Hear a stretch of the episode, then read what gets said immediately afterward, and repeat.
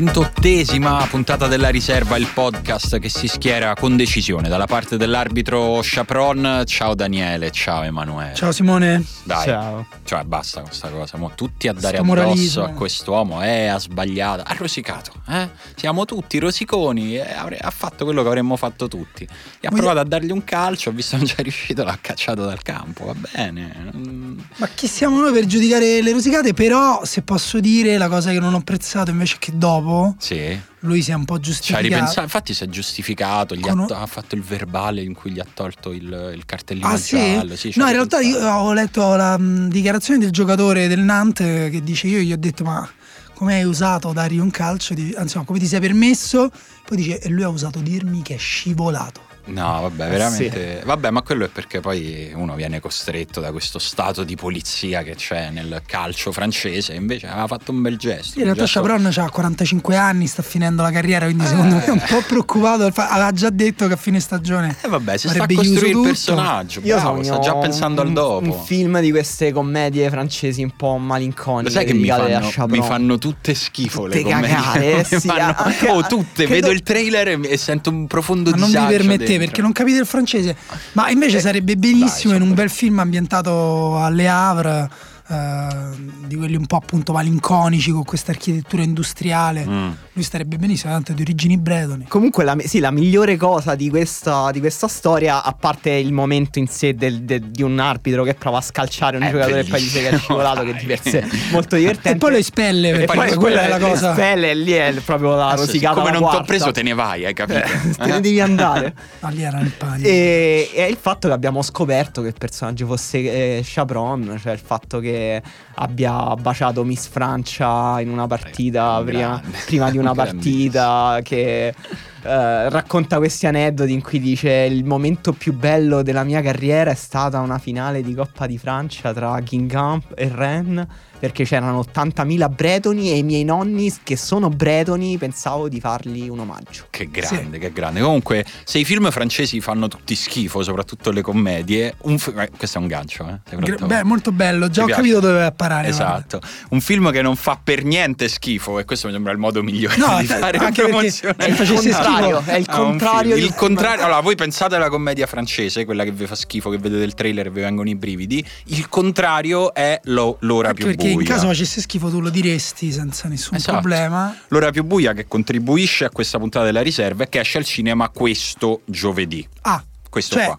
ah, era questo. È questo, giovedì. No, perché no, Ma non è- per- non è- no, in realtà ha- ragazzi, ma un ragazzi. ascoltatore mi ha detto, mi ha mandato, mi ha scritto in privato, dice "Ma io sono andato al cinema, non l'ho trovato, ma dove sta?" Ma noi avevamo dato le indicazioni corrette. Ma io, ma ha sì, ma non lui. era chiaro, sì, ma non sei Certo, stato chiaro. Io, Dovevamo so- fare Eh, certo, una Simone cosa, non eh, sei dovevamo indicare la data d'uscita. io ho detto, io me la sono anche presa con lui perché ho detto Simone non sbaglia mai, sei Mai. un buffone, lei, Mai. guarda, ascolta meglio. Esatto, ma in che città vivi? Comunque Che- lo ripetiamo, lo ripetiamo, il film esce questo giovedì, il 18. L'avevamo detto, però lo ripetiamo visto che c'è stato un ascoltatore poco attento e va bene. Insomma, esce giovedì e ve l'abbiamo spiegato più o meno martedì scorso. È il film che racconta le prime ore di Churchill come, come primo minu- ministro e sono le ore minestra. Smettila.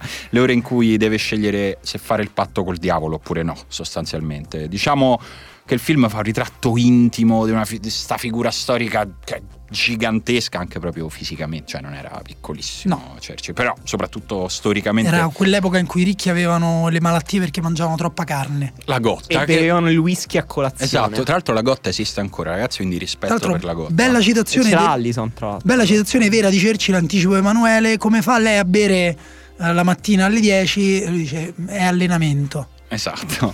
Comunque, oltre a essere un bel film che racconta un momento super interessante, c'è Gary Oldman che manco a farlo apposta ha vinto il Golden Globe. Sì, sì, e noi lo E sappiamo. sta in odore di riserva, Oscar, il potere della diciamolo, eh. riserva. Esatto. E poi c'è Lily James che è stupenda. Sì, proprio. vero, vero, è molto, è molto bella. Lo sai mh, in che parte del suo corpo ha tutto il carisma Lily James? Daniele, ti prego. No, ma guarda, sì, ma, io- ma tu non mi conosci abbastanza, o mi conosci male forse. No, molti ti direbbero negli occhi, perché c'ha questi occhi da Ah, cerbiatta. questo ti direbbero. Sì, sì, Ok. sì, invece no, secondo me io sono un feticista dei denti, Mm. degli incisivi, lei ha gli incisivi un po' larghi, un po' lunghi, molto belli, ti ci puoi quasi specchiare.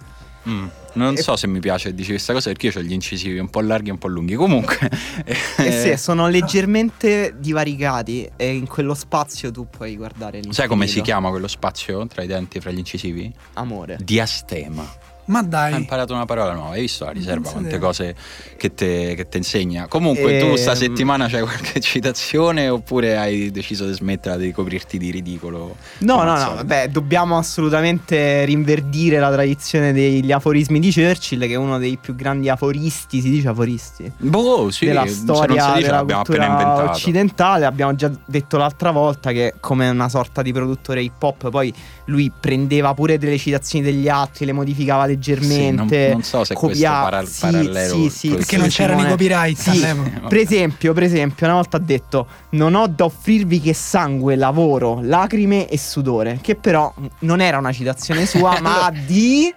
Murigno. Mm, Conte. No, no, G- Garibaldi. Garibaldi. Ah, Vabbè, vedi? visto che non siete pronti, Però visto come si dopo- sovrappongono? Cioè, Sì. nel senso, era credibile sia nella bocca di Churchill che di Mourinho che, Che di Conte Garibaldi. Che Pensa che io ho un amico che si chiama Garibaldi di cognome e quando lui ha detto Garibaldi ho pensato al mio amico. Pensa, io ho un amico che si chiama Mourinho di nome.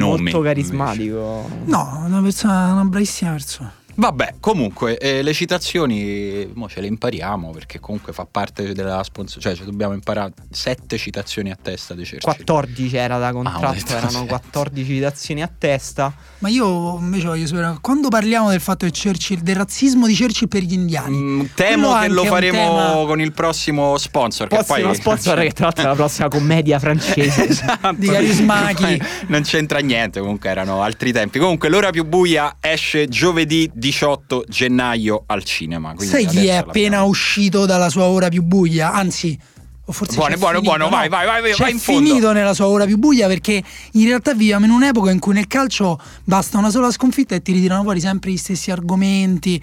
I me- Guardiola. Eh sì. È già Cioè, entrato una nella partita È una crisi, partita. è, È crisi. finita. Una partita ho letto gente che dice addirittura ho letto un tweet ecco Guardiola senza Messi. No, ma dai, ma chi cazzo l'ha scritto? O Era una persona che aveva dormito negli ultimi quattro anni. anni, e Sì. mezzo e che adesso... Ho, ho anche letto di gente che ha detto e quando si avvicinano le fasi importanti della Champions League, strano caso Guardiola comincia a perdere. Vabbè. Quindi, E Murigno comincia a vincere. quindi no. prima sconfitta a gennaio vuol dire stagione finita, City, bluff, tutto, tutto finito. Quando invece, insomma, è stata una partita bellissima Liverpool-City, proprio di quelle che dici datemene una settimana così. Ovviamente quando ci sono sette gol in una partita di alto livello, di alta classifica, vuol dire che qualcuno ha sbagliato qualcosa, soprattutto in difesa.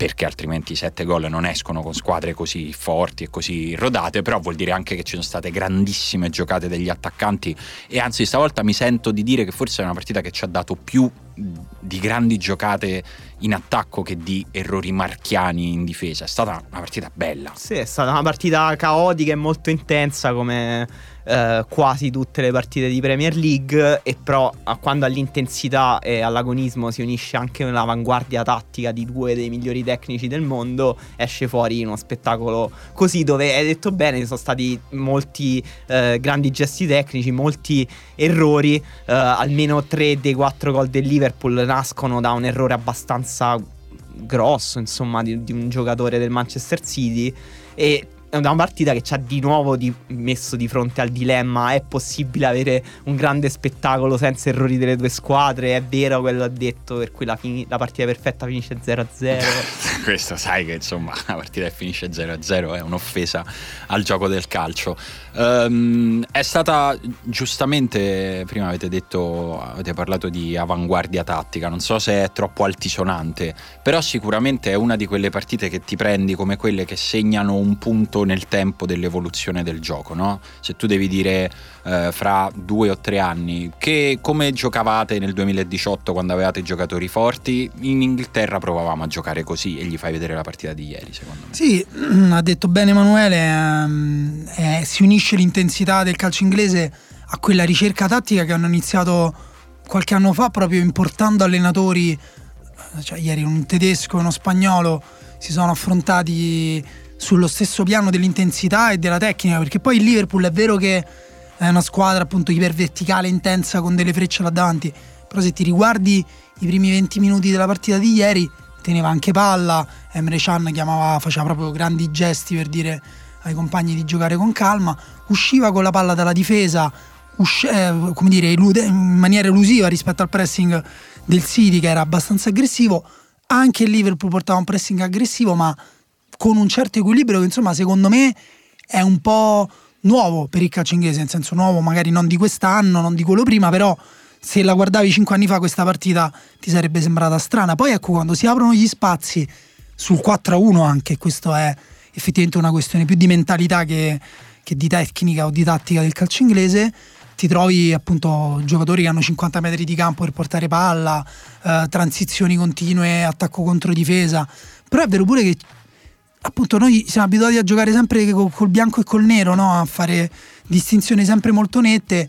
Emanuele ha detto tre errori più o meno grossi dei difensori, però boh, non lo so, nel senso io non riesco neanche a vedere un grande No, errore no, in quello no, di infa- John Stones per sì, dire. infatti è anche quello il punto, no? Che poi molti errori eh, si, si arriva a sbagliare tanto quando anche l'avversario ti porta a sbagliare tanto. Sì. Eh, La bravura del Liverpool è stata principalmente quella, no? Quella Esatto. Intanto di togliere opzioni al Manchester City, che come tutte le squadre di Guardiola fa della ricchezza di opzioni la propria, la propria prima prerogativa, no? Il fatto che chiunque abbia palla deve avere a disposizione più di un'opzione per, per scaricarla, per far poi portare, su, portare sul pallone. Ieri eh, l'altro ieri, continuiamo a dire ieri, ma insomma vabbè ci siamo, ci siamo capiti. Eh, intanto il Liverpool è riuscito a quasi a neutralizzare Fernandinho che è il fulcro della- dell'inizio della- dell'azione del, del City ed è una cosa che lo sanno tutti che bisogna farlo, non è che devi essere un genio per capire che devi andare a incidere lì, a, a iniziare a sporcare lì eh, quella fonte di gioco, però ci riesci se tutti collaborano, se tutti fanno un lavoro fisico importante, ieri il Liverpool ha- corso veramente Sì. da, da pazzi. eh, però non basta correre, bisogna Sì. correre bene, no? come ci ripetiamo Sì. spesso, e, e Liverpool ci è riuscito. Sì, oltre a Fernandini, appunto, poi c'è stato il lavoro fisico che dicevi tu delle due mezzali che Sì. andavano, si sono letteralmente mangiate le due mezzali eh, del Manchester City e la partita che hanno fatto appunto le, me- eh, le mezzali del, del- del Liverpool è stata, è stata incredibile, una partita d'attenzione tattica enorme e ha mostrato, ha messo in mostra anche il salto di qualità che molti giocatori del Liverpool hanno fatto grazie a Klopp e grazie anche alla bontà delle sue idee quest'anno. Giocatori che altrove sembravano poco più che normali, insomma, che erano. Non, non sembrava potessero essere così incisivi in una partita di così alto livello come quella di ieri. Invece, ieri Oxlade Chamberlain è stato uno dei migliori in campo. Firmino è stato uno dei migliori in campo. Anche Eh, molto Wijnaldum, intelligente. uguale. Firmino. Eh, sono tutti giocatori che non si credeva potessero arrivare forse a giocare al livello a cui l'abbiamo visti ieri. Sì, sì, secondo me anche questa è una cosa, scusate, che, che- che si sottovaluta sempre quando si parla di errori eh, dei, dei difensori e che c'è una qualità a volte di alcuni giocatori. Sul- prendiamo il tiro di Chamberlain dell'1-0. Sì, Eh, Ederson magari è un po' fuori posizione, magari scende troppo sul posto, eh, però cioè, quello tira un, un tiro velocissimo, precisissimo nello, nello spazio vuoto del secondo palo e cioè, eh, se quella palla entra, per carità, poi se tu sei l'allenatore iperpuntiglioso, il tifoso, che non riesci proprio ad accettare che un giocatore avversario è stato un attimo superiore, però effettivamente lì cioè, abbiamo visto ieri, abbiamo visto dei gol assurdi, anche quello di Salah sul rinvio sbagliato di Ederson. Sì, che for- è uno, forse è il più spettacolare, ma non è il più difficile. No, non è il più senso, difficile, però devi- non è che lo mettevano in tanti, eh. No, no, de- Cioè- sicuramente il piede ce lo devi avere, e- però forse prima ancora che il piede devi avere la lucidità, no? Il Sì. fatto di capire che o lo fai in quel momento o non lo fai più e magari anche stare sul 3-1 ti ci porta, magari Sì. sullo 0-0. quel- Salah è in non- super salute. Sì, vabbè, lui era in una condizione per la quale forse avrebbe tirato anche dalla sua porta, eh, però ne parlavamo prima, prima di entrare, eh, è bello perché poi in una partita nella quale ci sono dei gol così belli ognuno ci ritrova quello che gli piace del calcio, no? Ho chiesto a Di Ema- James. ho chiesto a Emanuele quale gol ti è piaciuto di più e lui mi ha detto, vabbè ma ovviamente quello di Mané. Eh, ha tirato una saetta di sinistro dal basso verso l'alto sotto Eh, l'incrocio dei pali. Gol bellissimo, però a me quello di Sané invece. Quello Ah, di Sané a me... Avete detto tutti e due quello di Sané. Di Mané. Lui quello di Mané. Ah, scusate, Lui scusate. di ah, Sadio Sané, Mané, scusate, scusate, Sané. ho fatto una crasi No, tra no. A due me- esseri umani. No, ovviamente, vabbè, cioè stiamo Quindi, no, facendo quindi tu quale preferisci? quello di Sané. che però sul palo del portiere, ad esempio, per i Sì, puristi. ma per, per me, cioè, nel senso, già prima di arrivare al momento in cui la palla entra dentro, è già un'azione strepitosa. Però lui- c'è il buco di Gomez. Beh, il buco. Dai, ammazza, là, quello sbaglia proprio il tempismo Quello è, del sembrava terzino. una persona messa a Sì. terzino per la prima volta Eh. nella sua vita. Eh, No, capito, eh, anche lui lo, uno- lo fa fuori No, con uno stop di petto, Sì. cioè toglie, toglie Sì, sì, un sì, tempo certo. da quello che di solito fa un'ala, perché lì di solito l'ala col petto la mette giù e poi ti punta, quello che succede 99 volte su 100, lui col petto fa il dribbling. Sì, sì, è vero che appunto per- proprio perché Gomez fa l'intervento a vuoto, quindi gli libera pure il buco. Gomez comunque è uno dei più interessanti, secondo me, terzini giovani.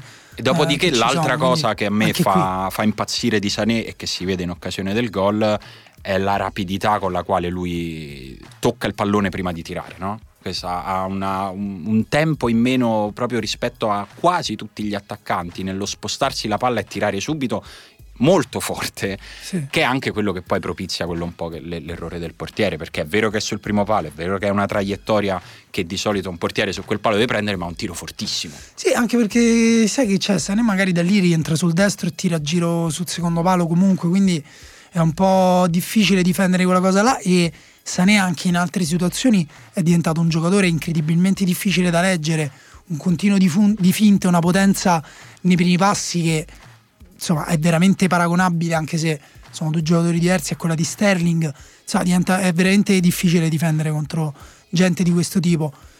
Anche De Bruyne che ha fatto una partita in ombra, due o tre palle ha fatto capire che in realtà non è che lui è cambiato, è un altro giocatore, non è, è che partite così, a un livello tattico così alto, con una squadra così preparata, poi non, non riesce a giocarle.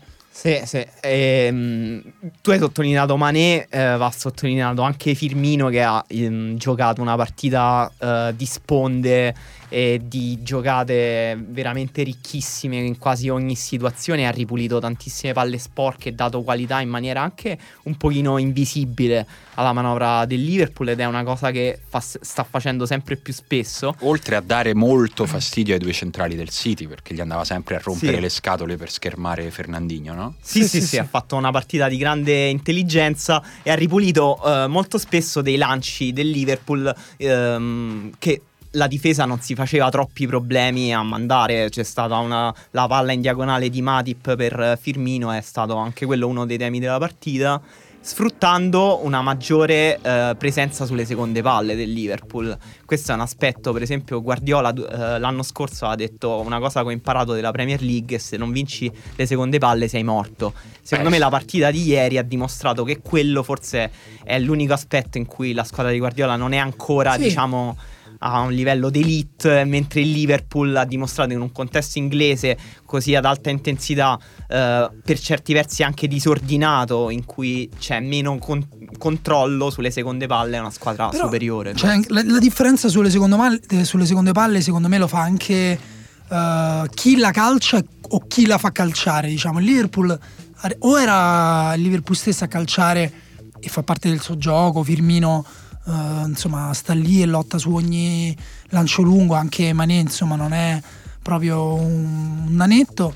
E, mh, oppure Liverpool quindi o doveva combattere su una palla che loro stessi lanciavano e potevano come dire interpretare, muoversi prima, oppure erano loro a far lanciare il Manchester City e poi erano sempre loro quindi a, come dire, a- a indirizzare in un certo senso la palla. Il City invece è, è- molto migliorato quest'anno sulle seconde palle, però secondo me un altro tipo di seconde palle, magari su palle più lunghe, però più rasoterra, per aghero, più dirette. E invece il Liverpool questo gli ha proprio fatto un. è proprio tagliato i rifornimenti a metà campo, insomma, non c'è stato quasi mai un, un passaggio libero per, per Aghero. Comunque, in tutto questo, eh, diciamo che questa partita del Liverpool è stata la risposta migliore, forse anche oltre ogni aspettativa, a que- tutto quello che si era detto nella settimana precedente a questa partita. Cioè, il Liverpool come farà senza Coutinho? Riuscirà a restare a quel livello? Non lo sappiamo, ovviamente non te lo può dire una partita e Coutinho sarebbe una perdita importante per chiunque. Sicuramente nell'immediato non l'hanno sofferta, ecco, possiamo dire che non si sono, non si sono depressi perché insomma finalmente Coutinho è diventato giocatore del Barcellona, si erano promessi da quest'estate, lui si era messo a piangere, è andato in depressione perché ci voleva tanto andare, non ce l'avevano fatto andare, è andato al Barcellona per 160 milioni di euro, se non, se non ricordo male, che ormai fa poco senso dirlo, nel senso sta diventando quasi normale. Vabbè sì, Coutinho è andato al Barcellona per 160, 160, 160 regalato praticamente. Quanto lo volevi pagare Coutinho? esatto, la risposta, la risposta è, diventata, è diventata questa, ma insomma prima ancora dei soldi io vi chiedo Coutinho dove si incastra nel meccanismo del, del, Barcellona? Cioè il piano a medio termine per l'utilizzo di, di Coutinho qual è? Guarda, c'è un pezzo di Daniele Morrone sull'ultimo uomo in cui proprio pensa proprio a questo, perché in realtà il Barcellona in questa prima parte di stagione si è consolidato su un rombo con il trequartista Pauligno dietro a Messi e Suarez e appunto giustamente con Coutinho uno si chiede quindi che fanno un po' far fuori Pauligno perché è diventato un equilibratore Importante. importantissimo però insomma Coutinho come dire può andare a fare in realtà il, mm, il, il trequartista tranquillamente con Pauligno che va a fare la mezzala oppure se si cambia modulo e si passa magari a un 4-4-2 con un esterno destro che viene più dentro come appunto potrebbe essere Coutinho non, non si perderebbe equilibrio neanche, neanche in quel caso lì Tanto in ogni caso nel Barcellona bisogna lasciare libero Messi di prendere palla. I Coutinho dovrà per forza, cosa, per forza di cose svolgere dei compiti anche un po' tattici, insomma. Sì, la, la, questione del Barcellona è anche se possa prendere un po' l'eredità di Iniesta sulla catena di sinistra, quindi essere una mezzala eh sì. creativa. Sì, è un'altra eh, possibilità. Quindi è un'altra possibilità, sì. A me quella mi sembra continui... un po' più difficile. Eh? Sì, un po' più difficile soprattutto perché Coutinho è un giocatore estremamente verticale e che non ha il senso del controllo e dei, mh, sia dello spazio che del tempo che ha bisogno una, la mezzala del Barcellona. Sì, soprattutto se che, parti da, in, se parti da Iniesta, Iniesta il miglior giocatore nessuno, no? eh, nell'alternare proprio verticalità pausa. Mentre Coutinho è un giocatore che anche fortemente, secondo me, eh, formato dalla Premier League, eh, da, da anche dal, ultimi, dall'ultimo periodo con Klopp, un giocatore anche molto individualista se vogliamo, cioè che cerca di risolvere la partita con degli spunti individuali. Sì. Tra l'altro Morrone sottolineava anche la scarsa percentuale di passaggi riusciti, in questo senso è... Sì, è un giocatore abbastanza perché... sì, che non lega sì. molto col Barcellona. No, esatto, Uno è un po'... che sbaglia tanti passaggi. Esatto, è un po' come un'università in cui arrivi con dei voti un po' bassi su alcune materie e devi studiare. Sì, è un giocatore uh, caotico, è un giocatore che uh, fa delle sue qualità migliori fondamentalmente il dribbling sui primi passi e il tiro. È un giocatore che ama tirare, che ama tirare tanto e quindi quello che dovrà fare Barcellona è soprattutto metterlo in quella zolla di campo dove può esercitare, cioè dove il suo individualismo può essere su, produttivo. Piedi, su un piedistallo di campo. Su un piedistallo di campo sul centro-sinistra in cui lui può tirare le bombe di mezzo esterno sull'incrocio dei pali opposto. Finché comunque, uno non entra. Comunque, insomma, abbiamo, abbiamo detto Coutinho pagato 160. Van Dyke, io ancora non ho capito come si dice, raga. Van Dyke, Van Dyke. Con Dick suona un po' male, scusa Simone però. Eh no, lo so, però, eh, però non è inglese, capito? A me queste cose mi eh, lasciano sempre... Nobile sempre Van Dyck. Vabbè, diciamo Van Dyke, pagato lo sproposito che è stato pagato 70, 75. vabbè, ma quanto mi vuoi pagare? esatto, tanto la risposta è quella. No, la cosa, la cosa curiosa che, alla quale però avremo una risposta penso solo fra qualche mese o fra qualche anno è capire se ormai i prezzi si sono livellati verso l'alto a partire dal, ovviamente dall'acquisto di Neymar da parte del Paris Saint Germain. E perché Pogba allora? Eh, quello... E Bale? Però adesso, però adesso ci siamo proprio alzati tanto. Nel senso, mi sembra siamo sì, già in un'altra sì. fase rispetto a Bale però, e Pogba. Però quello che, vole, che, secondo me sarà interessante capire è se stiamo smaltendo l'onda lunga di questi 220 milioni che sono arrivati al Barcellona e che poi sono stati redistribuiti. Ma dici, ci stanno sti soldi. Beh, eh, sai, insomma, il Liverpool che spende, che spende quella cifra, evidentemente è perché sa che gli stanno entrando quelli di Coutinho che il Barcellona può spendere, anche perché gli sono entrati quei soldi di Neymar. Quindi a un certo punto bisogna capire se, sti, se il giro di questi soldi finisce e i rivoli si acquietano un po' o seppure ormai è solo che si sono alzati i prezzi e questo sarà il mercato. No? Io ho una teoria però Emanuele me l'ha già blastata in altra sede eh, che, che secondo me in realtà noi non dovremmo pensare che è la stessa moneta in Italia in Premier League no, o eh, in Liga. no. Sono mercati chiusi come il mercato immobiliare. Io dicevo, secondo me, è come un 60 metri. Beh, però in tra loro centro. comunicano. So chi- siamo noi che siamo chiusi. No, pure te ti puoi comprare una casa a Parigi se vuoi, però spendi i soldi di Parigi. Se viene invece qui un Emirato Arabo e prova a comprarsi la casa da te, te magari non gliela vendi quanto l'hai venduta Emanuele, che insomma gli hai fatto un prezzo di favore. Vabbè, sì, quello perché siamo. No, ma io sono in realtà abbastanza d'accordo con questa teoria, nel senso che adesso secondo me questi soldi eh, da una parte è vero che a un certo punto finiranno e cioè i soldi di Neymar, quei Quelli là. 230 milioni. ma A un certo punto ci si compreranno pure. Cioè, non è che ci si devono comprare solo giocatori. Spendeteli nella vita, sì. compratevi una macchina. Però una allo casa. stesso tempo, secondo me, un po' lo standard è leggermente cambiato. Quindi magari non, non ci sarà un difensore centrale del Southampton che andrà via 80 milioni. Però mh, magari a 60 Però sì. Però allo stesso tempo è vero il, il discorso di Daniele sul fatto che poi a, a quel punto, perché poi il pensiero è allora le italiane non possono comprare più nessuno. Eh, non è, Dalla non è Premier proprio così. difficilmente. Perché poi, tra Eh, sì. l'altro, eh, ci- perché app- appunto ti devi, devi un po' negoziare eh, il prezzo che fai a seconda dell'interlocutore che hai davanti da una parte, e dall'altra c'è la volontà dei giocatori. Perché dall'altra vediamo anche, Sì. appunto, come poi il coltello dalla parte del manico ce l'abbiamo sempre i giocatori. Abbiamo visto Ross Barkley andare via dall'Everton per 15 milioni di sterline ed era un giocatore che forse tre anni fa valeva boh, 50 Sì, milioni. quella è incredibile, quella è un po'- Uguale, la, la Juventus sta prendendo Emre Can a eh, scadenza. Sì, Sì. va anche detto però che l'ultima volta prima di adesso di, di Emre Can, che è una squadra italiana, ha provato a prendere un giocatore dalla Premier, era la Roma che cercava di prendere Marez. Eh, per la Roma è stata un'impresa impossibile, infatti alla fine non c'è riuscita. Adesso se un top team di Premier vuole prendere Marez lo prende.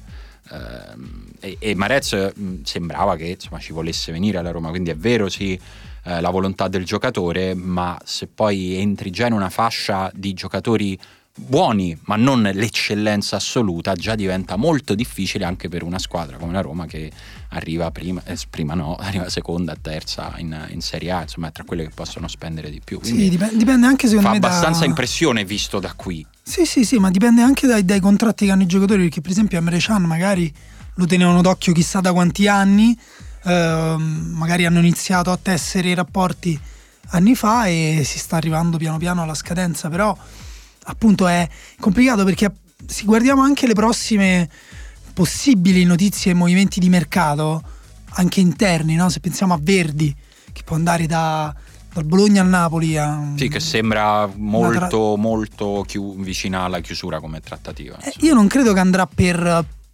quei soldi che qualche anno fa noi avremmo detto mh, sarebbero stati giusti per un giocatore fondamentalmente alla prima stagione completa in Serie A, Diciamo seconda- seconda. dai, sì. seconda. Diciamo seconda in cui Cioè, sta a- effettivamente allora, facendo il professionista. Io, io devo farvi una domanda perché io sono. mm, Verdi è quasi il mio giocatore preferito della Serie A. Giocato E, uguale. mm, eh, questo. Vero, dai, poi è vero. Non so se posso continuare questo podcast. È diventato tutto rosso. Solo che Verdi segna. Eh, purtroppo io. Quello che Verdi lo fa di lavoro. Purtroppo io sono Verdi, però tiro come Sterling. Quindi è un Tu po'. sei Verdi, zoppo da una gamba e cieco. Eh, comunque state anticipando dei temi Eh, che ci hanno sì. chiesto per dopo. Sì, infatti. No, quello che volevo dire era: ehm, Verdi si sta mettendo in luce, come diceva Daniele, forse è la prima vera stagione eh, in cui è davvero il leader del Bologna, il leader creativo del Bologna, uno dei giocatori più fantasiosi, creativi e determinanti della Serie A. Siamo ancora a metà stagione.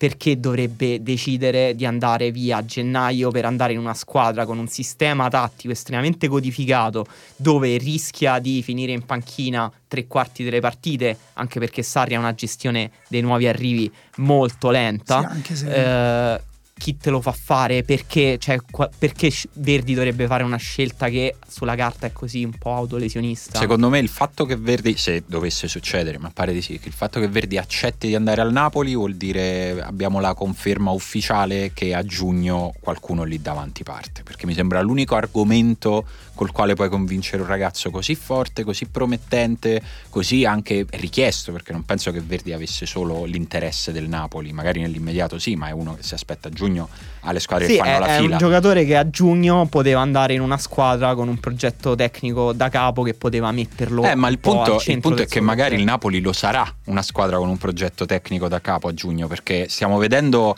come si stia velocizzando l'inserimento, per esempio, dei tre di centrocampo che l'anno scorso non hanno giocato mai, o poco, parlo di Zelinski, di Rog, di Diavara, che invece adesso stanno diventando una presenza importante nel Napoli e sta succedendo domenica dopo domenica l'inizio del progetto nuovo del Napoli e Amsic non finisce una partita senza che Zelinski prenda il suo posto, è una tassa, immagino che Amsic gli roda pure un po' per questa cosa.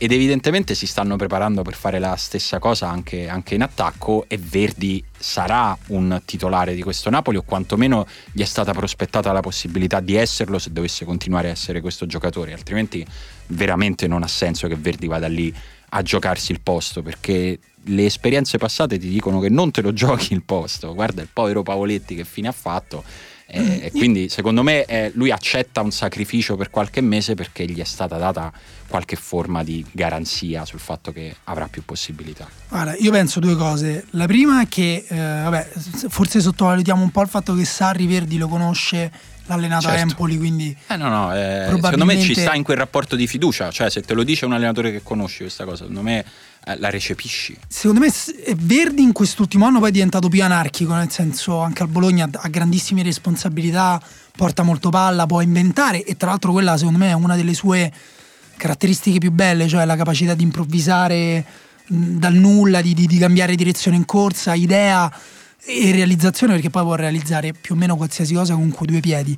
Potrebbe anche fargli bene però una- un po' di irrigidimento. struttura. Esatto, posso citare Braque, eh, famoso pittore, che diceva amo la regola che corregge l'emozione.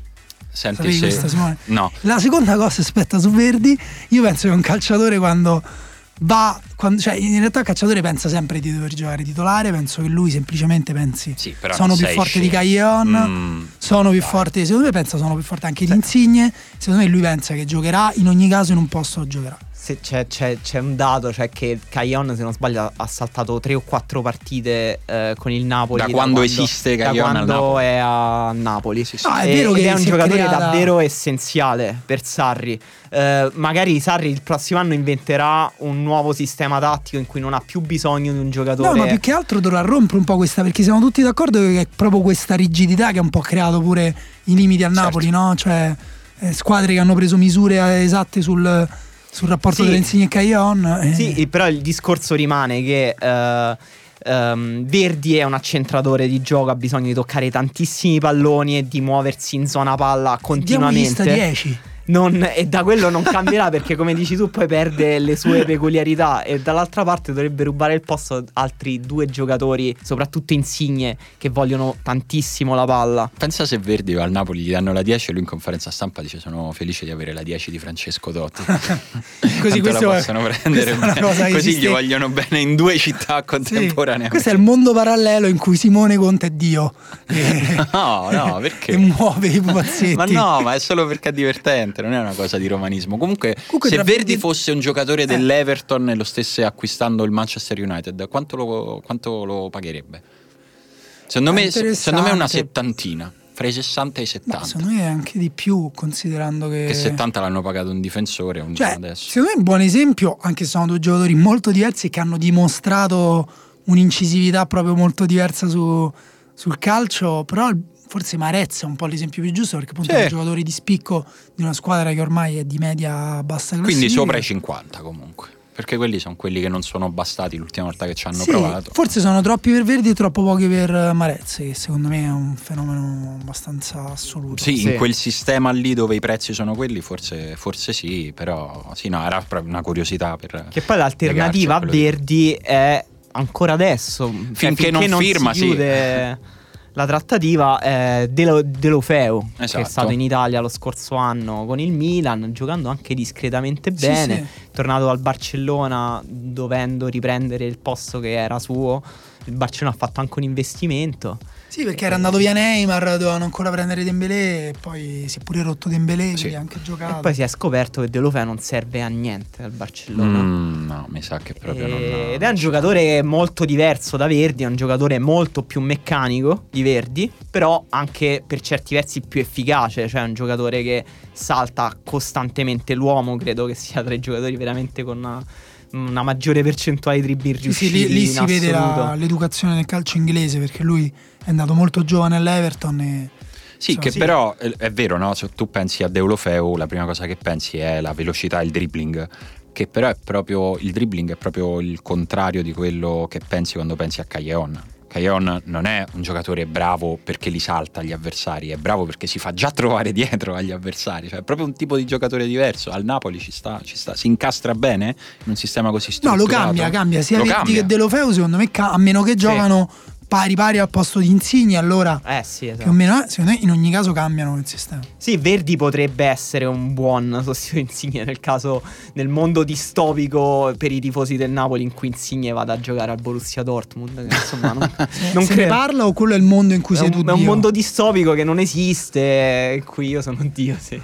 No, invece no, mi piace moltissimo Insigne al Napoli e spero non andrà mai via. Vabbè, non è che Eh, essere Dio significa che fai solo le cose che ti piacciono. Dio ha fatto pure creature disgustose. Esatto. I vermi di mare lunghi un metro, eh, i mostri degli abissi, insomma. Senti, in tutto questo la settimana scorsa tu auspicavi l'acquisto di un Ugo. difensore da parte dell'Inter. È arrivato un grande È difensore, arrivato un grande Lisandro difensore. Lopez. Oh, tu avevi detto se, se avessi 20 milioni su, chi? su, su Proprio Toloi. Lisandro Lopez. Su Toloi. Toloi, su Tolo- tra Toloi e Lisandro Lopez credo ci sia la differenza tra un giocatore in attività e un giocatore non in attività. È un giocatore che non gioca Ma più a queste sono, pallone. queste sono notizie fortemente esagerate come quelle della morte Come di Mark della- Twain. Ma... Sì, vabbè, però diciamo che mh, Emanuele avrebbe messo 20 milioni su Toloi, loro intanto hanno messo mezzo milione su Lisandro Che Lopez, che comunque è buono, hai risparmiato 19 e mezzo e così si porta avanti una Poi casa. vediamo quanto Eh? Lisandro Lopez sia peggio di Toloi. Eh sì, ma il punto è che bisogna vedere eh, quanto Lisandro Lopez, cioè nel senso che è veramente un giocatore che ha giocato molto poco negli ultimi, forse due anni, un anno e mezzo.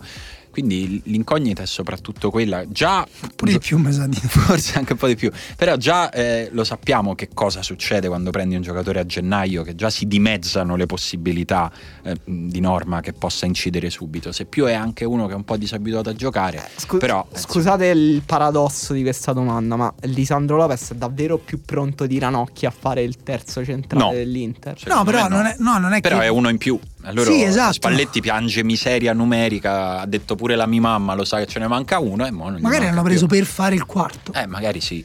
Sì, sì. eh, Mezzo milione, comunque oggi con mezzo milione, signora mia, non Vabbè, ma più- quanto vuoi pagare, scusa? Eh. Eh, funziona. Chi è il tuo acquisto preferito del, del mercato di gennaio? Ma non è successo niente. No, non di questo mercato in generale, della storia del mercato di gennaio. Che è un mercato un po' particolare perché arrivano quei giocatori Guarda- che ti devono dare la svolta. Non posso non darti una risposta romantica, per me è Perotti. Per me Beh, per- quindi tu in positivo ragione, ok. Sì, no, metto il Io miglior pure c'era acquisto. una romanista, però. No, ma per, per- Perotti ovviamente lo so perché è romanista, magari tante altre cose uguali me le sono perse, però di Perotti mi colpì il fatto che lui giocò col Genoa, prese l'aereo con la tuta del Genoa, scese cambiato e il giorno dopo titolare contro il Sassuolo messo in campo e gioca anche bene, quindi insomma eh, era stata una di quelle volte nelle quali dici ah vedi si può, Cioè, però lì è perché è un giocatore pronto, grande, che gioca nello stesso paese, lo porti in un'altra città, arriva e entra. e Invece io, io l'acquisto che mi aveva fomentato di più in assoluto era stato quello di Balotelli del Milan, quando il Milan prese Balotelli nell'anno in cui non so se ricordate, ma Sharawi era tipo Cristiano Ronaldo, Sì, era il vero. giocatore Girone più d'andata forte mostruoso. del mondo. Ricordo che su Transfer Market la sua valutazione era di 40 milioni. È arrivato Balotelli e Sharawi è andato in panchina, la sua vita è finita. Nel frattempo Balotelli ha fatto la sua migliore stagione della vita e poi è sparito anche lui e a posteriori quella- quel girone di ritorno di Balotelli sembra solo una grande operazione di sabotaggio della nostra idea di Balotelli e di Sharawi in generale. Io ce n'ho vero. uno positivo e uno negativo. Vai. Quello positivo è Salah, che è venuto eh, alla Fiorentina a gennaio. Vero. Ce n'ho, anzi, forse ce n'ho uno, uno, e me- uno e uno che è una via di mezzo. Se non sbaglio, anche Edmundo eh, si mossa a Eh, gennaio. questo non me lo ricordo. Mi E- ricordo che c'aveva un problema a febbraio Edmundo, che non Poi- voleva tornare dal carnevale. Esatto. Quindi non comprarla a gennaio non è Farla a gennaio mi mossa sa che è una. E cazzata. Invece ce n'è uno molto glorioso, negativo, però veramente stiamo parlando di un'icona del calcio contemporaneo che è Fabio Junior. A gennaio arrivò. Arrivò a gennaio. Ah, questo sì, l'avevo rimosso, vedi, certe volte il cuore non vuole sapere, quindi l'avevo proprio... Fabio Junior gennaio. l'uragano. L'uragano e già a marzo era diventato diciamo il termine di paragone per parlare di sprechi di soldi, di bidoni e di insomma, era un po' un destino, un po' una meteora, bruciare. D'altra parte sono sempre i più belli a morire giovani.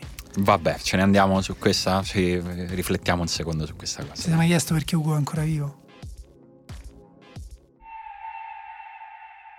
Oh, adesso inizia una parte un po' più seria. Sì, che era pure ora dopo 40 minuti di puntata. Esatto. Abbiamo qui ospite, eh, non qui, al telefono, Fulvio Paialunga. Ciao Fulvio. Ciao, ciao a tutti. Ciao, Ciao. Fulvio, ammazza che presentazione No brutta, perché, no, perché devo dire, allora, in realtà noi Un po' abbiamo macabra. detto, sì, perché noi abbiamo Eh. detto a Fulvio che la chiamavamo per parlare di alcune cose. Sì. Invece in realtà eh, volevo fare un po' di domande sulle accuse di molestie sessuali che hai ricevuto oggi. Fulvio, cosa hai da dire a quella ragazza che ha detto che ha provato a dirti di smettere di mettergli la lingua nell'orecchio tra antipasto e primo? Fulvio, mi E- dispiace, prendo in mano io la situazione prima che diventi... Perché non si fa comunque, sì, eh, ti posso mettere la lingua nell'orecchio prima che torna il cameriere? Daniele porta troppo spesso... Se è scritto il consenso è meglio. Esatto. Anche, esatto, anche perché così loro poi si puliscono le orecchie prima. Oh, ciao Fulvio, come stai? Bene, Eh, bene, direi. Eh, lo so, lo so. Daniele porta spesso le sue esperienze in trasmissione e poi le scarica sugli altri. Scusa. Ma ne- chi, scagli, chi è senza peccato scagli la prima pietra. Esatto. Senti Fulvio, tu ci hai abituato nei mesi, nei mesi passati con un sacco di, di articoli che, che hai scritto a farci capire qualcosa di quella materia oscura che è la politica del calcio, che è una cosa che ci interessa al grande pubblico, interessa più o meno ogni sei mesi, ogni anno. Eh, stavolta ci è interessata molto perché non siamo andati ai mondiali e quindi è partito il grande cacciateli via tutti eh, che più o meno sta succedendo o quantomeno sembrava che stesse succedendo ma le cose sembrano un po' complicate. Ci dici che cosa, qual è la situazione intanto? Chi, chi- Beh, chi la- vuole la- fare il presidente della federazione, per esempio? Allora, la situazione in realtà è molto, è molto banalizzabile in un... uh, non abbiamo capito niente dell'eliminazione dei mondiali. Fantastico. Nel, sen- nel senso che l'eliminazione mondiale che ha portato alle dimissioni quasi indotte di Tavecchio eh, in realtà facevano presagire a quella che poteva essere una rivoluzione, quale occasione migliore. Tutte le nazioni, le nazioni che ora sono grandi, tipo la, la Germania, sono partite da grandi delusioni e quindi da grandi, da grandi rivoluzioni. Noi invece dopo le dimissioni di Tavecchio c'è st- stato un lungo periodo in cui bisognava partorire questo candidato, questo candidato in grado di fare la rivoluzione e non solo non lo abbiamo fatto, ma c'è una sorta di restaurazione per cui Tavecchio dà ancora le carte, Lotito dà ancora le carte e alla fine i tre candidati sono tre che vengono comunque dal- dallo stesso ambiente di prima, per quanto con sfumature diverse, e eh, francamente se dice a me in questo momento per chi devi andare a votare hai la possibilità di decidere chi è il presidente federale di questi tre, io direi che un quarto, altrimenti non, eh, non so come andiamo a finire, perché alla fine nessuno eh, convince, nessuno promette la rivoluzione di cui abbiamo, abbiamo bisogno. So- eh, è soltanto un gioco di, di- di posizionamento con una grossissima spinta restauratrice di chi vuole che alla fine cambi il meno possibile per conservare tutti quei posti di potere e di sottopotere che la gestione Tavecchio, nell'efficissima gestione Tavecchio ci siamo trovati a fare. In tutto, in tutto questo i candidati, i, i nomi mi sa che non li abbiamo ancora detto, detti sono Sibili, No. Sibilia, Gravina e Tommasi, ma fino alla fine abbiamo rischiato, mi viene da dire, di averne un quarto, no? Sì, abbiamo rischiato di averne un quarto e questo comunque è già, già basta per annullare in qualche modo la capacità eventuale di rivoluzione degli altri tre, perché il quarto doveva essere Lotito, che eh, altri non è che l'uomo che ha prodotto questo sistema di potere che ci ha portato all'eliminazione dal mondiale e ha portato alle elezioni di Tavecchio prima, di Berretta prima, di Tavecchio poi, eh, perché Lotito per, eh, ha, giocato, ha giocato la sua partita, la sua partita politica, per far vedere quanto pesa ancora in, uh, tra le società di Serie A e Serie B e voleva presentare la sua candidatura. In realtà uh, Tavecchio sapeva, uh, scusate, Lotito sapeva che non sarebbe stato eletto come presidente della FIGC, secondo me, però a lui interessava far vedere quanto pesa e quanto pesa vuol dire che per essere candidato avrebbe avuto bisogno della metà più uno eh, delle società di una delle due leghe per essere candidato. Okay. Non ha raggiunto la metà più uno, ma ha raggiunto la metà esatta sia in Serie A che in Serie B, per cui ci sono 10 società di Serie A e 11 società di Serie B che erano pronte a sostenere la candidatura di Tavecchio. Dillo, Dillo Tito, io Senti, continuo a fare eh, questo vabbè, lapsus, è un lapsus tanto è la stessa cosa. Comprensi- Senti, sì. ma al di là dello, insomma, delle valutazioni che ognuno può fare sul fatto che Lotito sia andato così vicino a potersi candidare, eh, qual è l'utilità per lui? È di far vedere il suo peso per poter dirottare questo consenso su qualcuno e poter quindi condizionare di nuovo il prossimo presidente federale?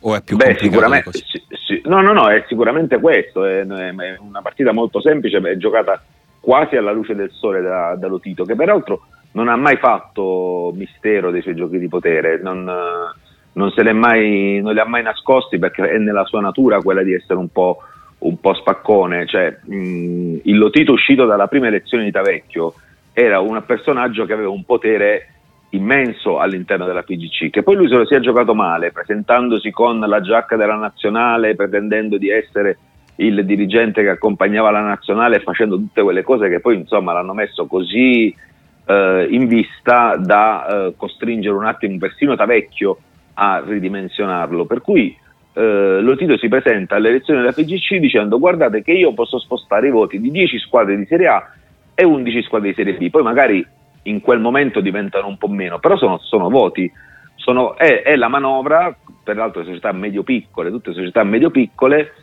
che è, con qualche, qualche, grande occasionale, che è la manovra che lo Tito ha sempre fatto per eleggere Beretta in Lega, per eleggere eh, Tavecchio in FIGC, mettere insieme i piccoli, garantirgli degli, dei rimasugli di, di potere e, e, e, sostanzialmente diventare una persona influente, quindi giocarsi giocarsi la sua partita. Ai piccoli conviene, alle piccole conviene perché hanno comunque un loro, un loro rappresentante, un loro ritorno e probabilmente non conviene al, al calcio in, nel, nel senso globale del termine, al calcio italiano nel senso globale del termine perché se vuoi pensare in grande non puoi ignorare delle realtà.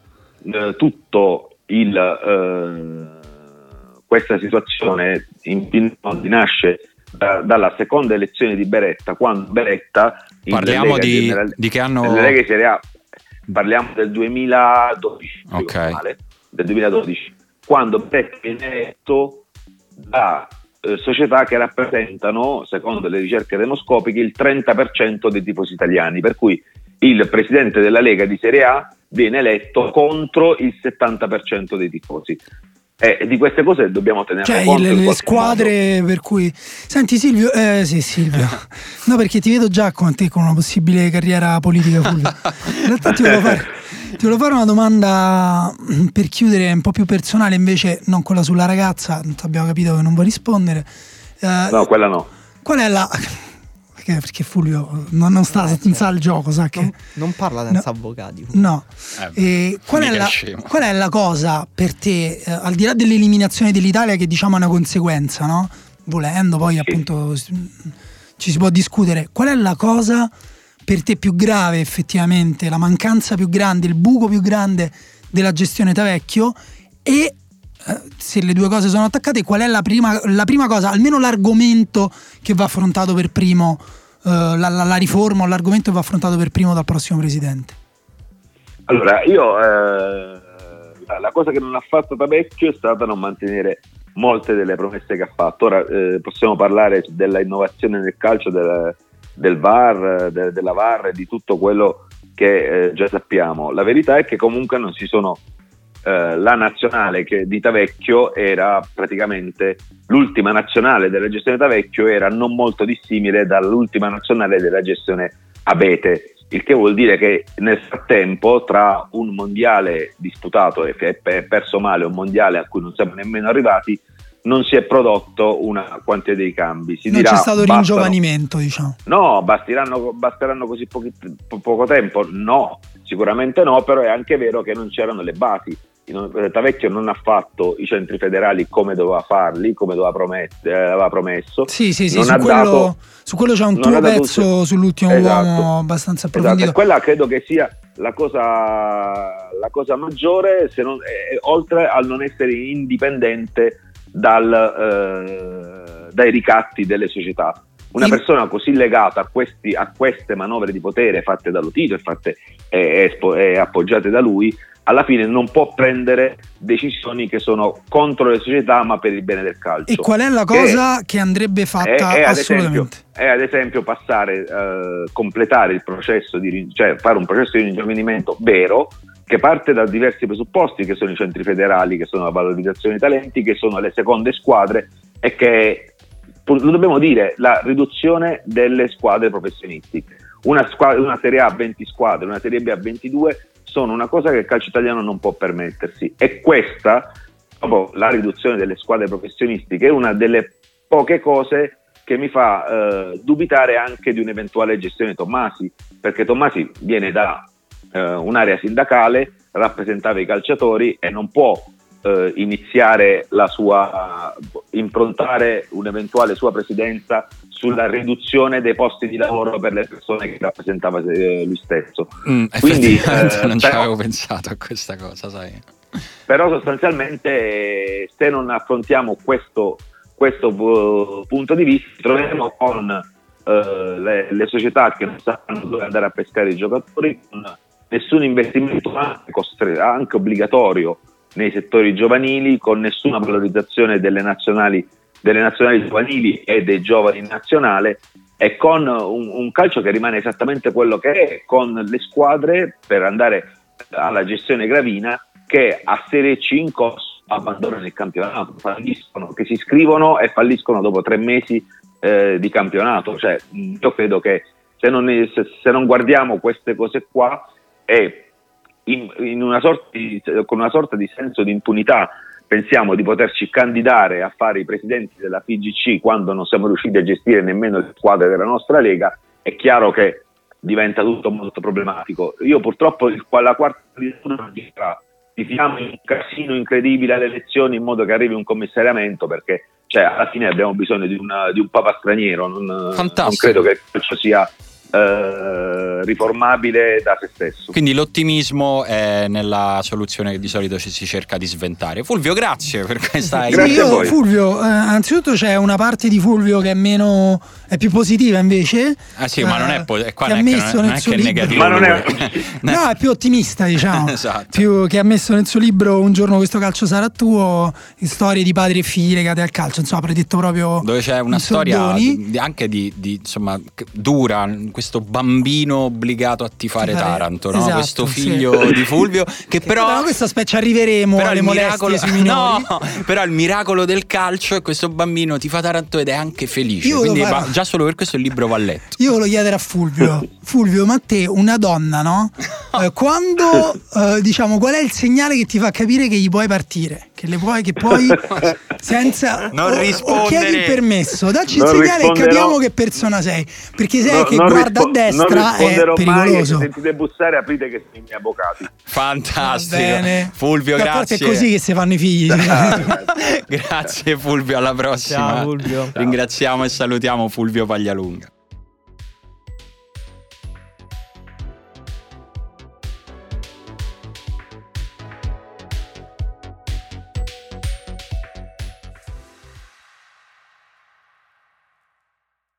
Eccoci qua che arriva il momento veramente serio, il momento della Sì. cultura, della Quindi cultura sì, alta. in una scala serietà continuiamo Quest- a salire si gradini continua a salire e Dopo quando le si- molestie sessuali non immagino veramente dove, dove vogliamo andare, ai crimini legati all'odio. la, cosa più, solo, la sola cosa più alta delle molestie sessuali sono gli aforismi di Churchill, che Esatto. sono anche la cosa la sola cosa più sessuale. Ma Sì, perché, beh, a me, a me so- li trovo molto erotizzanti. perché stiamo leggendo questi aforismi di Churchill? Perché giovedì esce l'ora più buia. Sei molto Ah, bravo a fare promozione. giovedì! Questo giovedì, Ah! il 18. Ehi Daniele, lo sai che il 18 gennaio esce l'ora più buia? Ma c'è una voce così bella, Simone scusa. Mausa. no? Ma lo sai che Ugo è andato al cinema ieri e non l'ha trovato? Ah, è incredibile. Perché, perché Ugo è esce il francese, 18 non capisce gennaio. bene quello che C'è un diciamo. cinema che lo fa in versione francese. Quindi eh, automaticamente diventa un film brutto. Anche solo, solo di perché- Darius Maghi, sì. Esatto. Comunque, l'altra volta il Sai che è quiz morto Johnny Halliday? Sai che è morta Dolores O'Riordan? Pure quello di Blink 182. Scopri qual è quello che non è Miles morto Davis davvero. anche è morto un po' di tempo fa veramente. E comunque sai che è morto pure? Churchill. Bravo. Churchill A un è certo morto davvero. L'altra volta dice, parlavamo di eroe, frasi usate da eh, persone nel mondo del calcio Sì. che hanno usato frasi di Churchill in Esatto. maniera strumentale. Abbiamo scoperto una grande passione di Vincenzo Montella. Montella sta roda di Churchill. Veramente c'ha sempre il libro degli aforismi sul comodino. Esatto. Stavolta eh, io leggerò delle citazioni e voi Mm. dovrete indovinare se sono di Churchill o dell'altra persona Vai. che nomino. Beh, uguale Quindi volta, dovrete no? avere una conoscenza intima di Churchill. Io Quindi lo- dovreste aver visto l'ora più buia Io, per io rispondere lo seguo bene. da quando allenavo a Chievo, quindi figurati. Cambiando si migliora, ma per essere perfetti bisogna cambiare Mm. sempre. Massimiliano Allegri o Winston Churchill? Qua un quadrato. Vai, Churchill. Churchill, giusto. Un uomo con idee nuove è un pazzo finché queste idee non trionfano. Marcelo Bielsa o Winston Eh, questo è il Churchill? logo, dai, Yes. famosa. Roba Bravi, bellissima. bravi, due su due. Eh, veniamo alla frase che avevamo messo oggi nel post, che molti hanno sbagliato. Se hai dei nemici vuol dire che hai lottato per qualcosa nella vita. Antonio Conte, Winston Churchill o Taylor Swift? Ma ho letto che molti hanno detto Taylor Swift. E questo comunque fosse una battuta. ti dà il metro di quanto sia stimata Taylor Swift. Primo. Sì, sì, da una certa parte politica Esatto, italiana. da, da qualcuno. E, Churchill. Sì, pure secondo me. Eh sì, Churchill. Invece, l'assassino di John Kennedy non ha subito quello che ho subito io in questi giorni. Winston Churchill nell'ora più buia o Carlo Tavecchio nell'ora più buia? Beh, da vecchio. Eh, però Tavecchio l'avrebbe sbagliata in qualche modo, avrebbe detto gli assassini di Pulcinella non hanno... No, non è Tavecchio. No, Churchill. dai. Eh, Tavecchio, è Tavecchio. Eh, dai, No, ma Simone certo è un sì. secchione. A volte prendi dei meloni fantastici che però alla fine non sono molto buoni. Altri meloni sono un po' brutti, ma quando li apri hanno un sapore fantastico. Winston Churchill, Giuseppe Mourinho, Antonella Clerici. Secondo me Luis C.K. però non si rimagnava all'interno dei meloni. No, Antonellona. No, Giuseppe Mourinho. So- Beh, Era molto Antonellona questo però. eh. Sentite questa. Sai che c'è un mio amico che trova Antonella Clerici la donna più sexy del mondo. Cioè, Viva lui o proprio- morta? No, viva, viva. Lui proprio impazzisce per Antonella Clerici. Ehm, Ah, il beh. coraggio è quello che serve per alzarsi e parlare, ma è coraggio anche quello che serve per sedersi e ascoltare. Bellissimo. Pep questo. Guardiola o Winston Churchill? Forse Pep Guardiola. Spero questo. Guardiola, sai. No, invece Churchill. Nonna, ma quanto lo stimiamo Guardiola? Davvero, troppo. ho, da- ho tratto più io dall'alcol di quanto l'alcol abbia tratto da me. George Best o Winston Churchill? Ma questa Churchill, dai. Churchill. Churchill. Eh, dai, oh. No, perché mo best, Eh, cioè, dai, mo. personaggio però. Nessuna ora della vita è sprecata se viene passata al tavolo da gioco. Winston Churchill o Viene Enzo. Berzot? non lo so, spero tutti e due, lo A sai. tavolo da gioco c'era pure quello di vizio, chiunque. e- e- No, fosse. nessuna delle due me la sono inventata io. Questa è tua, quindi. Questa di Berzot secondo me sarebbe stata molto bella. L'ha inventata Eh. Emanuele, quindi al posto di tavolo da gioco dovete immaginare football manager. esatto. Esatto, comunque ho finito. Simone ha vinto questo quiz. Ah, era una gara? E ha vinto Pensavo, pigiama a scacchi. pensavo che eravamo una squadra tutti Belli gli insieme. scacchi.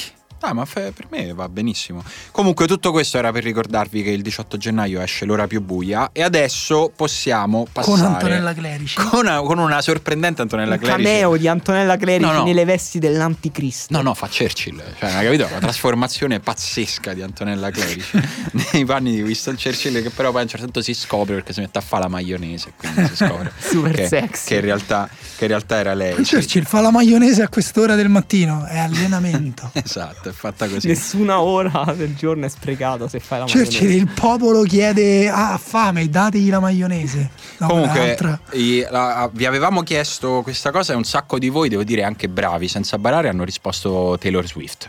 Che E comunque quindi- ci sta perché Taylor Swift è una persona molto paranoica, quindi fa parte del suo personaggio paranoico dire una cosa del Sì, genere. avevamo anche chiesto di farci delle domande eh, sulle nostre abitudini calcistiche, calcettistiche. calcettare. Sì. E, mm, diciamo. Allora, c'è la- uh, Giorgio. C'è sì. Giorgio che dice: Volevo sapere chi di voi tre rosica in stile CR7 quando perde. Non è l'unico che ci ha chiesto chi rosica, Sì. effettivamente è un tema. Io penso di essere sa forse abbiamo- più rosicone. Mi sa Daniele, dai. Perché abbiamo parlato anche dell'arbitro Chabron, si lega la cosa a rosicare. Sì, però devo, devo dire che sono cambiato, sono un po' migliorato, no? No. Mm, Sì, allora, secondo me Ugo, Ugo sì, no. sì, Aspetta, sei Ugo- migliorato, sei Gli migliorato. facciamo intervenire subito Ugo che ha giocato con me molti anni fa nel mio momento peggiore Ok. e poi invece ha rigiocato con me recentemente. Sono migliorato Ugo? Sì, ti sei, ti sei trasformato. Oh, Oh, bella, che bella, che bella. Da così a così. No, Così è io, così. io confermo un po' la trasformazione di Daniele, che è una persona più serena. No, ma perché E- anche perché sennò sarebbe morto. Cioè, nel senso, non Sì, puoi essere sarebbe- per tanti no, anni. Avrebbe avuto un arresto cardiaco in campo, Esatto, forse. esatto. Però devo dire che anch'io eh, rosico abbastanza. Solo che eh, invece poi di eh, mostrarlo, sfogo questo rosicamento andando a complimentarmi con gli avversari. Ed è questo Ah, genere che poi No, no, io i serial invece, killer. no, io invece rosico dentro, però l'avversario stronzo che mi manca di rispetto, io a fine partita non sono d'accordo con chi dice no, ma in campo poi resta in campo. No. No, no, no, su quello sono d'accordo. Se fai lo stronzo te lo dico. esatto. Però per le No, ma non- sconfitte devo dire non rosico tantissimo, cioè rosico il giusto. Qua Eh, invece Fabrizio chiede: quando sbagliate un gol la prendete goliardicamente o vi deprimete dentro facendo finta di nulla? Questo è un po' diverso rispetto al rosicamento. Ok, Ehm, no, non, non direi che mi deprimo, ma a me non mi capita spesso di sbagliarli, non perché sia bravo, ma perché gioco in difesa, quindi non è che stavo... Ma Io no, io invece devo dire che, cioè, essendo un po' Sterling, sbaglio diversi gol davanti alla Tanta porta. mole Però ne sbaglio talmente tanti che. che, che ne fai pure. che comunque, cioè, ogni volta mi sorprendo di me stesso in negativo e mi deprimo un po'. Io invece gioco in difesa, però da piccolo durante una finale del campionato juniores vado in area su una punizione che in realtà il compagno tira, prende la traversa, la palla arriva proprio dritta sulla mia testa da un, me- da un metro e mezzo, non faccio neanche in tempo a saltare e la, la palla va fuori. Sono stato molto triste, ho pianto in macchina al ritorno. Ah, Gabriele chiede: Avete un'esultanza preferita, un gesto che fate sempre? Come Tony Girardino No. Dibero, cioè ci chiede: Siamo così mitoni. Se esiste veramente nostra qualcuno che fa questa esultanza. cosa, cioè, No, ci, rispet- però- ci stima poco. Però ogni tanto quando gioco con un amico in particolare ed è una partita tranquilla, di quelle che puoi anche scherzare, facciamo il balletto di quadrato, quello tutto scomposto così. Eh, non posso farlo vedere. Io, No, io- allora la prossima partita farò il ballo di cacciatore. No, Bello, bellissimo, il robot impazzito. Io non la prendo seriamente al punto a punto da, da- da esultare, No, eh, però no. la prendo abbastanza seriamente da non fare il buffone. No, no, no. voi. no. Io non faccio buffone, questa è una cosa quando si gioca tra amici, che la partita Non esiste tranquilla. partita tra amici. Esiste, io sono un grande sostenitore, io mi sono rotto le palle dei tornei, mi sono No, stufato ok, no, no, io volevo dire che anche la partita tra estrema, amici- mi sono No, stufato di quelli che arrivano e ti seria. guardano male, a me mi piace giocare con gli amici, è Ok, bello giocare va con gli bene, amici. però se poi gi- gioco devo giocare seriamente, se no che gioco a fare? Oh, Enrico fa una domanda direttamente a Daniele. Volevo sapere se qualcuno di voi inveisce contro i compagni che non rispettano l'ordine tattico. No, Daniele ti, Sì. ti spacca la- l'anima, non è che, Sì. che Sì, inveisce, Daniele ti è toglie tipo la vita. Draymond Green eh, radio, no? Cioè è una radio in campo. No, però anche su quello un po', ho un po' imparato a distinguere tra chi magari capisce e chi invece è di legno e quindi lascio Ecco. perdere. Quindi non è che è diventato buono, è diventato stronzo, ma fa- sa non farlo, non farlo vedere. No, vabbè, ma sai che il, il punto è che la tattica non piace a tutti. Comunque molti sono interessati allo stile di gioco di Daniele perché Emanuele chiede poi volevo sapere se era vera la voce che circolava riguardo Daniele che non la passa manco morto. Mazza, io la Questa passo cosa solo. non è, non è vera No, non è perché vera. Daniela- Daniele è un, invece è un No, difensore no, che la passa. la Anzi, passa. ha come forse il- il- la, la cosa che più gli piace fare in campo è passare la palla, che si traduce spesso in lanci lunghi che Perfetti. cercano direttamente l'attaccante. Io mi perfetti. devo accollare la domanda di Stefano che dice: Dite anche che Klopp non è un flop, o uno di voi continua a Ah, è vero, perché abbiamo parlato di tutto questo senza, restandogli- senza restandogli che... nemico. E io ovviamente devo io guarda ti giuro già prima di ieri ma soprattutto ieri mentre vedevo il Liverpool fare quelle cose ho pensato io la devo smettere di fare il coglione nel podcast perché poi qualcuno mi inchioderà a queste cose che butto lì tanto per quindi ormai la porto avanti assolutamente è un flop fortunato che Sì, tutto gode, culo, tu- gode de- evidente. di giocatori molto forti. È evidente. Tra l'altra parte, tra due sopravvalutati, Guardiola Esatto, e Klopp, esatto. qualcuno dei pure vince. Esatto. Invece c'è, ma- mm, questa era chiaramente una battuta. C'è Matteo Martignoni invece che fa una domanda seria, un po' extra, che chiede che ne pensate di Gonzalo Guedes o del Valencia di Marcelino. Allora noi ci siamo ripromessi che in futuro parleremo di più anche di queste squadre un po' appunto lontane da- dai vertici della Serie A. Gonzalo Guedes è un fenomeno, è eccezionale, è molto divertente da vedere. Bisogna solo capire se continuerà, se si stabilizza a queste altezze molto alte oppure se diventa un giocatore normale. A me fa ridere Francesco che dice che siccome ascolta la puntata in metro in modo un po' disturbato, a un certo punto pensava che stessimo dicendo gli aforismi di Cerci nella puntata scorsa. E questa cosa mi fa, mi fa tanto ridere. Sì, Winston Churchill. Ni- Nicola chiede ehm, re- per rimanere in tema Chaperon qual è stata la vostra reazione più esagerata a qualcosa capitato sul campo da gioco con la quale avete colto di sorpresa anche i vostri compagni di squadra Beh, una sbroccata, la classica sbroccata, dai, quella che... che- ma contro gli avversari Sì, con l'avversario. con Ma io devo dire, ho l'avversario. visto gente andarsene con la bicicletta vestita da calcio. Io, me ne per- so- io una volta, quella volta ho sbroccato me ne sono andato. Ah sì, durante la partita. Con gli avversari però è sbroccato. Sì. No, invece questo era uno sbrocco con i compagni. E poi niente, io invece ho visto una persona bravissima, ciao Matteo, tranquillo, una persona gentilissima, inoffensiva, eh, che durante un alterco con il portiere avversario, che dire, lo stava imbruttendo, come diciamo a Roma, da breve distanza, lui ha prima iniziato a ridere, diceva è matto, e poi gli ha dato un destro.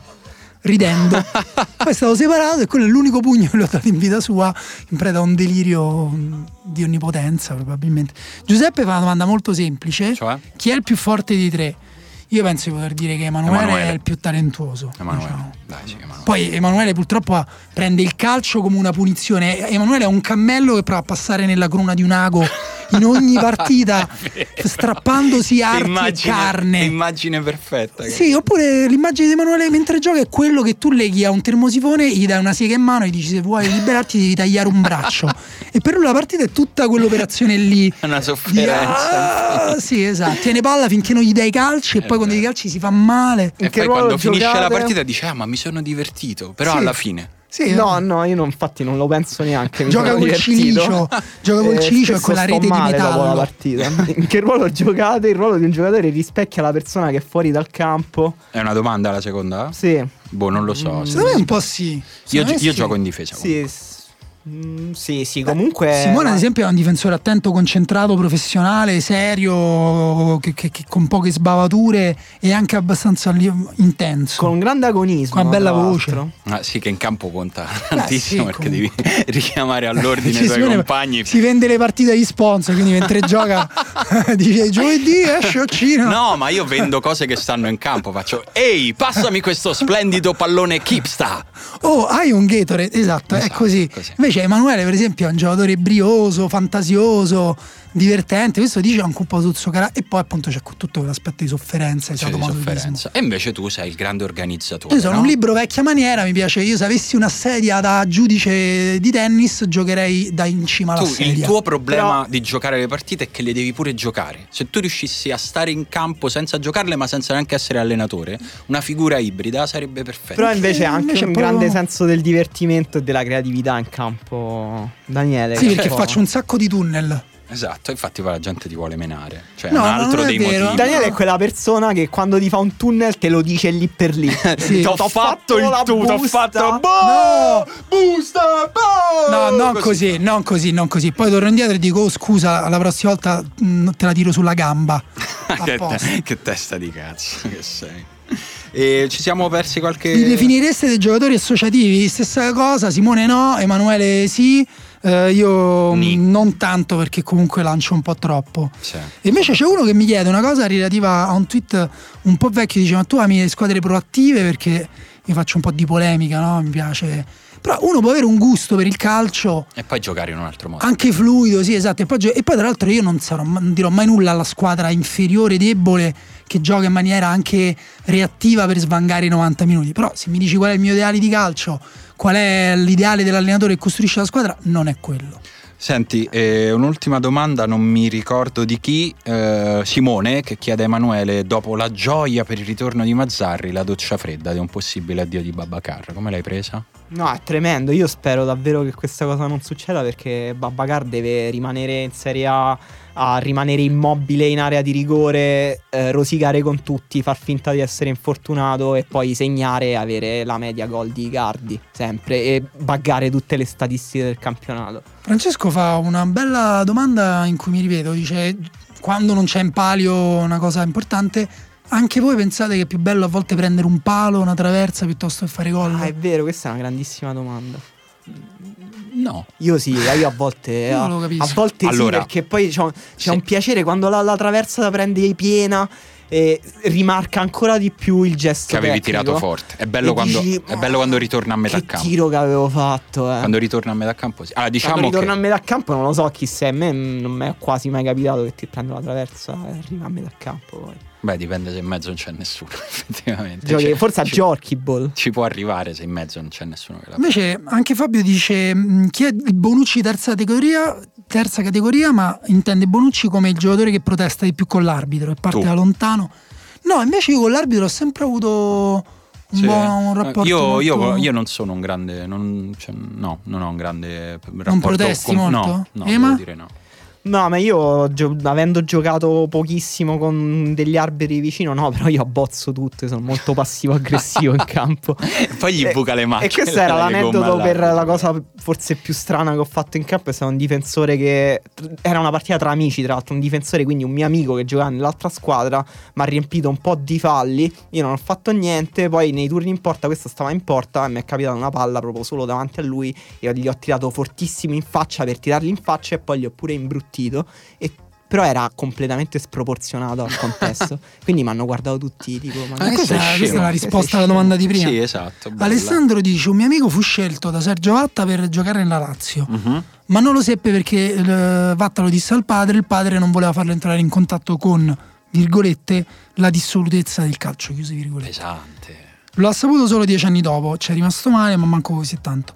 Voi come avreste reagito? Come l'avreste presa? Dipende da quanto sei soddisfatto della tua vita dieci anni dopo. Dici? Eh, sì. Beh, però, oddio, no, io me la sarei presa proprio per il principio.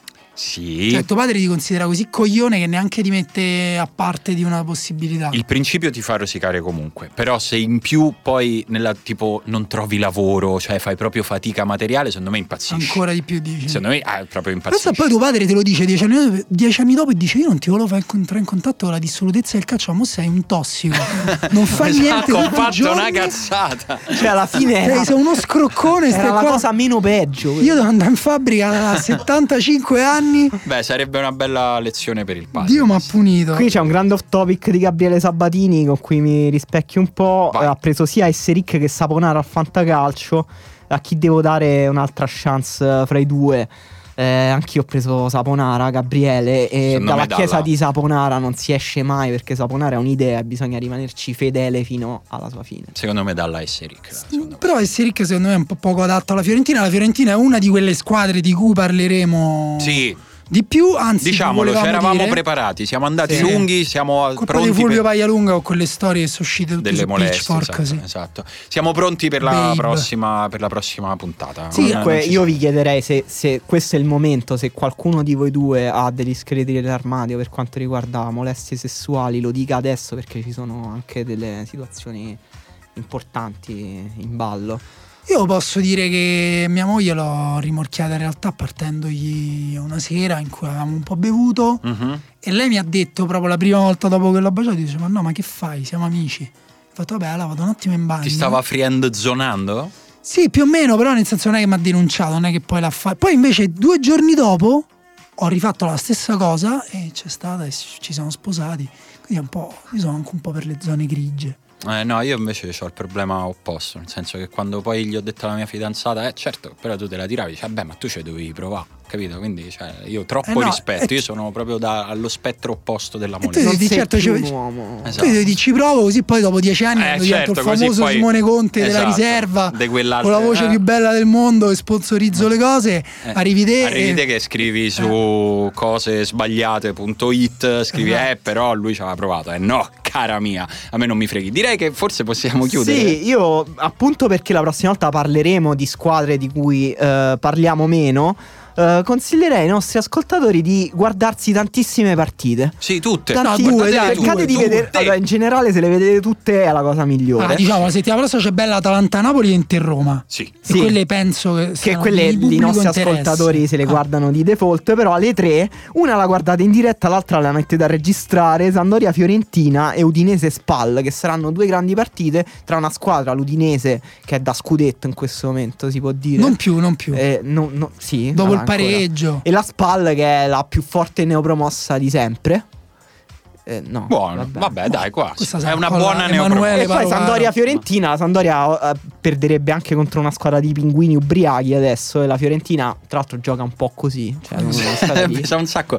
Pinguini ubriachi, Sì. però anche Con- con, con la cocaina con dei cavi elettrici sotto ai ai piedi palmati. Quindi ogni volta che si fermano gli danno la scorsa. esatto. È così, così.